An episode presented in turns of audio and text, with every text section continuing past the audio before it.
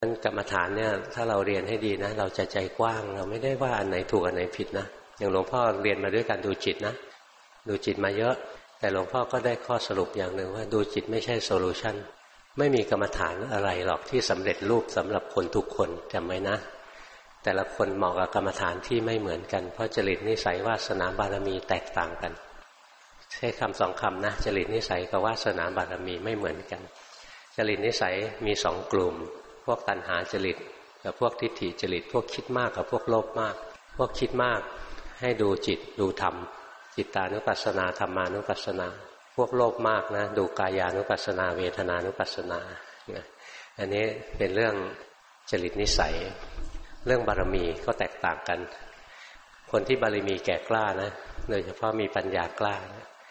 ถึงจะเป็นพวกตัณหาจริตดูกายเวทนาเนี่ยท่านจะดูท่านสอนให้ดูเข้าไปที่เวทนา เวทนาเนี่ยเหมาะกับคนซึ่งบารมีกล้าแล้ว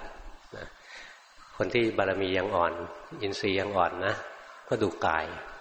จิตกระทำก็เหมือนกัน คนซึ่งอินทรีย์ยังอ่อนบารมียังอ่อนนะดูจิต อินทรีย์แก่กล้าบารมีแก่กล้าก็ดูธรรมนะเงื่อนกรรมฐานเนี่ยมันแยกตามอะไรตามจริตนิสัยแต่ตามวาสนาบารมี แต่ละคนไม่เหมือนกันหรอก อย่างดูกายยังดูได้ตั้งหกแบบนะบางแบบเป็นสมถะนะ บางแบบเป็นสมถะทำสมถะก่อนแล้วมาเจริญปัญญาทีหลัง อย่างดูปฏิกูล อาหารปฏิกูลพิจารณาอาหารเป็นปฏิกูลนี่สมถะนะรู้ลมหายใจ รู้ลมหายใจได้ทั้งสมถะทั้งวิปัสสนา ถ้ารู้อิริยาบถสี่ถูกต้องก็เป็นวิปัสสนา แต่ถ้าเพ่งกายก็เป็นสมถะนะงั้นไม่ว่ากรรมฐานอะไรนะ ดูกายหรือดูจิตนะมันอยู่ที่วิธีดูด้วย ดูผิดมันก็เป็นสมถะไปหมดนะ